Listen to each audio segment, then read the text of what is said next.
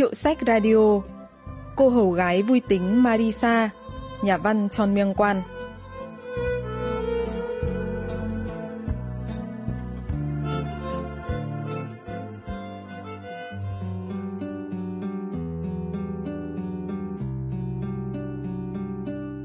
Xem này Thomas, không biết đã bao lâu rồi em mới viết thư cho anh. Chắc hẳn anh vừa trở về sau chuyến du lịch và đang ngồi bên bàn đọc bức thư này. Em biết, bây giờ anh đang rất mệt mỏi, nhưng hôm nay là một ngày hơi đặc biệt. Vì vậy, xin anh đừng giận và hãy đọc bức thư này trước. À, em đã chuẩn bị loại rượu yêu thích của anh trong tủ lạnh. Dom Perignon đấy. Nó hơi đắt thật, nhưng hôm nay anh đừng tiếc tiền mà hãy uống cho thỏa thích. Vì em đã toàn tâm chuẩn bị nó cho riêng anh.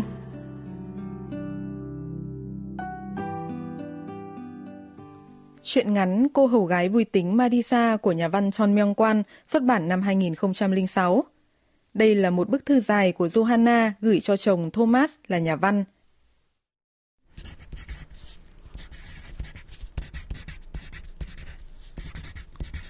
Thomas yêu thương, thực sự là em đã mất rất nhiều thời gian để viết bức thư này. Là một nhà văn nên hơn ai hết chắc anh biết rõ những câu văn của em tồi tệ như thế nào. Ngay cả trong cuộc trò chuyện của chúng ta, anh còn chỉ ra một cách tỉ mỉ bao nhiêu là lỗi ngữ pháp mà em đang mắc phải. Mỗi khi điều đó xảy ra, em cảm thấy mình thật là thấp hèn, ngu ngốc. Anh có hiểu được tâm trạng của em khi viết lá thư này cho anh không? Johanna kể rằng cô ấy không có chỗ để khóc nên đã đến dạp chiếu phim để viết thư. Cô còn nhắc đến người giúp việc Marisa. Mỗi khi cô ấy bắt đầu dọn dẹp, mọi thứ nhộn nhịp đến mức Đôi khi em có cảm giác như có ba hoặc bốn Marisa chạy quanh nhà. Mặc dù nghèo khó, nhưng từ đôi môi của cô ấy luôn phát ra những giai điệu dễ chịu. Nguồn năng lượng vui vẻ này quả thật là món quà quý giá được Chúa Trời ban tặng. Johanna kể viết bức thư này bắt đầu từ cú điện thoại của Bruno, một người bạn của Thomas. Khi nghe kể Thomas đến Saint-Tropez để tìm tư liệu, Bruno đã cười và nói đây sẽ là một việc bất ngờ như việc được đăng bài trên tạp chí văn học vậy.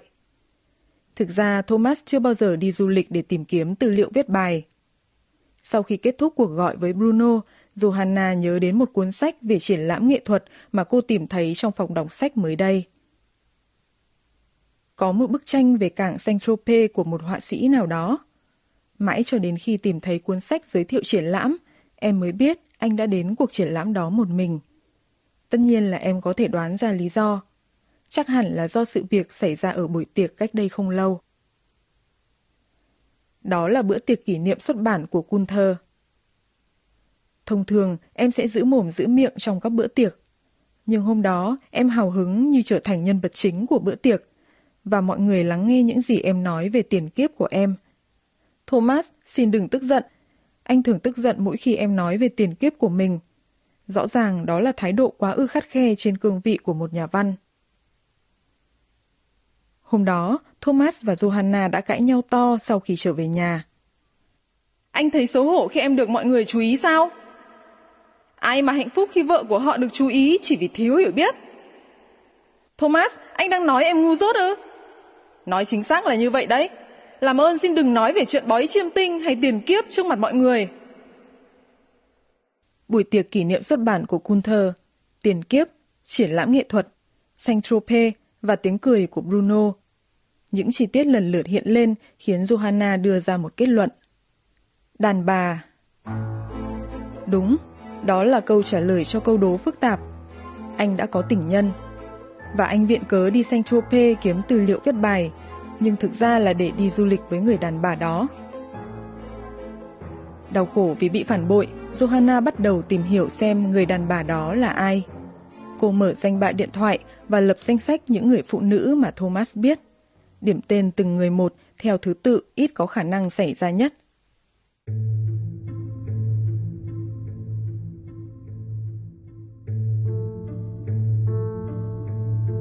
Angela, Katarina, Susan. Đây giống như là một biện pháp loại trừ. Tất nhiên, em chủ yếu phải dựa vào trực giác, làm căn cứ cho những phán đoán của mình, vì em không thể biết mọi chuyện xảy ra giữa anh và họ. Viviana, Eva, Monica. Em lưỡng lự một lúc, không biết có nên xóa Monica hay không. Mỗi khi anh nói chuyện điện thoại với Monica, em có cảm giác hình như anh có chút phấn khích. Khi tìm được một cái cớ thích hợp, em gọi điện đến văn phòng thì thấy cô ấy đang phải đi làm và đánh vật với đống bản thảo, dù Amidan sưng đến nỗi nói không ra lời. Sau một ngày như vậy, em còn lại 10 ứng viên. Tối hôm đó, em bị sốt, cả người nóng hầm hập và đầu thì đau như búa bổ. Em nuốt vội nuốt vàng mấy viên thuốc có trong nhà mà không cả kiểm tra xem nó là thuốc gì.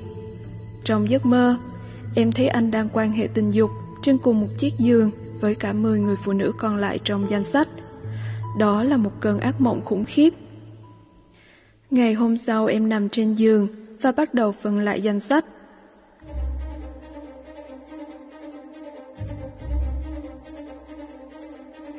Em phát hiện ra rằng mình đang vô cùng phấn khích khi tiến gần hơn đến sự thật ẩn đằng sau ngọn lửa rực cháy.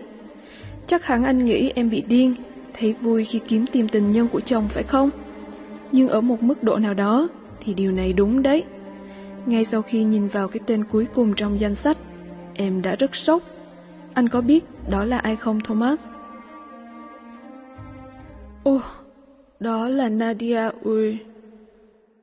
Nadia là em gái của Johanna. Johanna đã gọi điện đến tất cả các khách sạn ở Saint-Tropez và cuối cùng cũng tìm được khách sạn nơi Thomas ở. Cô gọi điện xác nhận chuyện ngoại tình. Trong khi người nhân viên đang kết nối điện thoại, em muốn dập máy vì nghẹn ngào trước sự thật kinh hoàng sắp được tiết lộ. Em đã cầu nguyện cho đến khi nghe thấy giọng nói của cô ấy. Làm ơn, và em hy vọng rằng điều đang nghĩ không phải là sự thật. Nhưng, ôi, đó chắc chắn là giọng của Nadia. Johanna kể rằng ngay khi nghe giọng nói của Nadia, cô đã đánh rơi ống nghe và vừa khóc vừa chạy đến dạp chiếu phim.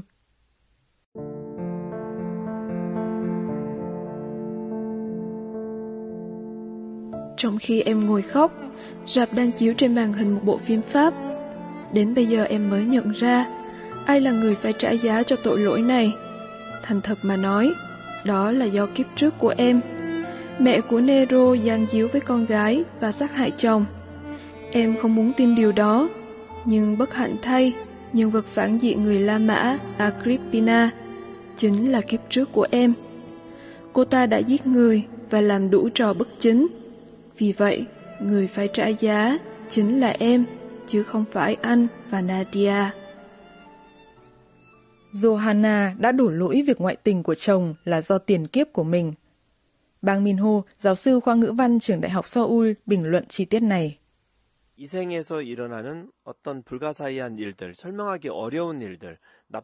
Người ta dùng nghiệp của kiếp trước để lý giải cho những điều khó hiểu trong cuộc sống, hoặc khi không muốn oán hận người khác hay đổ lỗi cho cuộc đời vì những khổ đau của bản thân.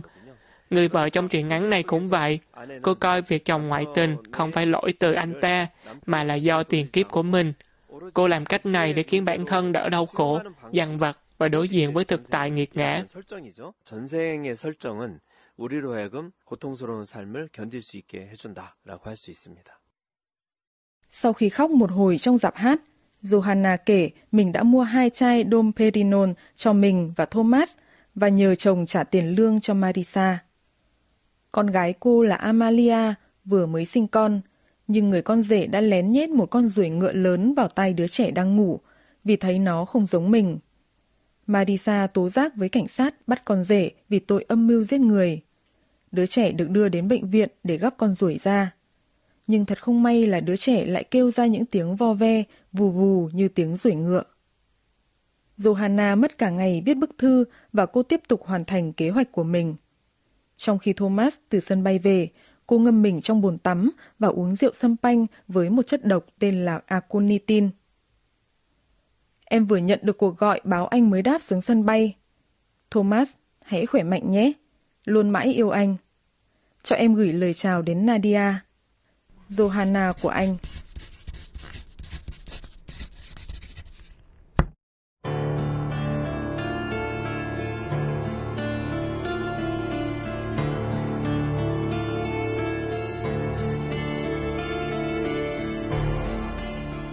Khi Thomas đọc xong bức thư của Johanna, chai sâm panh của anh đã cạn sạch. Có nên gọi cảnh sát không? Không, trước khi làm, mình cần chắc chắn rằng Johanna đã thực sự chết. Nhưng mình thực sự không thích nhìn thấy thi thể của cô ấy. Nó sẽ ám ảnh mình trong suốt quãng đời còn lại. Sẽ còn tồi tệ hơn nếu cô ta nôn ra máu. Chết tiệt, chất độc aconitin đó là cái quái gì vậy? Trong đầu Thomas hiện lên đủ mọi suy nghĩ.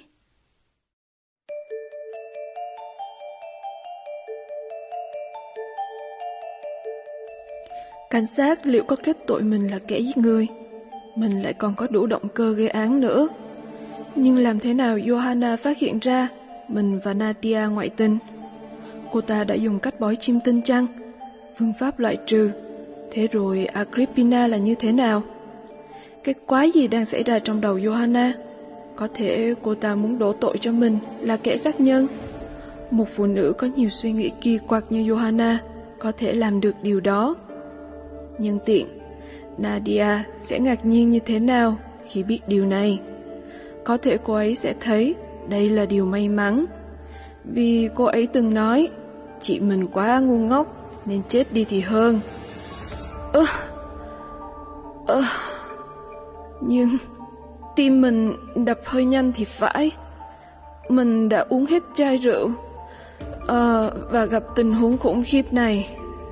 Trong những lúc như thế này, à, mình cần phải tỉnh táo hơn. Nếu không, là có thể bị buộc tội giết người. Phải rồi, à, hãy gọi Marisa. Nếu là cô ấy, cô ấy sẽ có thể lo liệu tốt mọi chuyện. À, Thomas cố gắng đứng dậy, nhưng không hiểu sao anh không thể cử động được. Cửa phòng tắm mở, Johanna bước ra, khoác chiếc áo choàng, tay cầm một chai rượu sâm panh. Anh ơi, thế này là thế nào? Em vẫn còn sống ư? Em thấy đầu đau như búa bổ. Nghĩa là vẫn đang còn sống, đúng không? Ờ, nhưng sao anh lại thế này? Nhìn anh nhợt nhạt quá. Đột nhiên, Thomas gục xuống, đầu đập mạnh xuống bàn. Lúc đó, cửa phòng mở, cô người hầu Marisa cuống quýt chạy tới. Ba ơi! Tiếng vò ve phát ra từ miệng Manuel đã hết rồi. Người bói chim tinh đã nói, kiếp trước thằng bé là chim trèo cây đầu nâu. Thế nên, bọn rùi ngựa này không thể làm hại được thằng bé. Nhưng mà, ôi, tay bà đang cầm chai rượu ư? Có chuyện gì mà bà uống rượu từ sáng sớm thế này? Áo choàng sọc giật lộ hết ra da thịt, xong lại cầm chai rượu thế này? Trong bà giống với ác nữ trong thời La Mã. Tên là gì nhỉ? Tiền kiếp của bà là ai nhỉ? Cái người hạ độc chồng ấy. Trong bà giống hệt như thế đấy.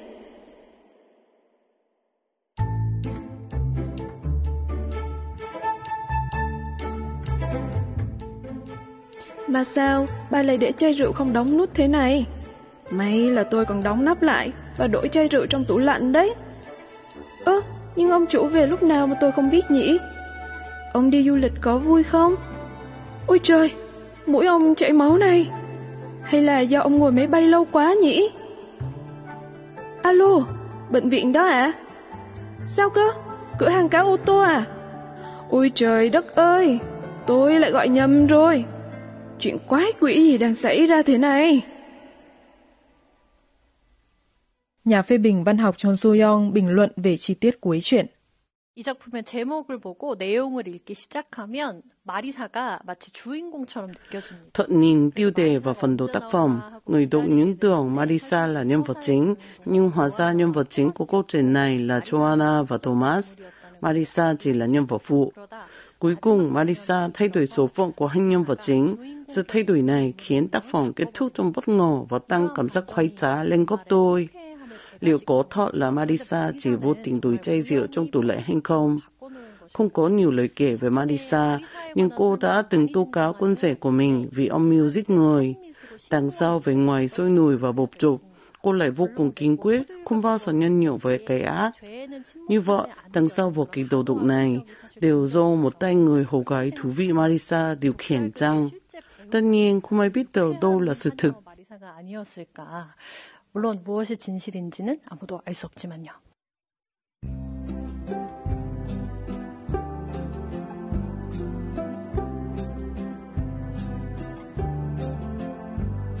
Các bạn vừa tìm hiểu chuyện ngắn Cô hầu gái vui tính Marisa của nhà văn Chon Myung Kwan.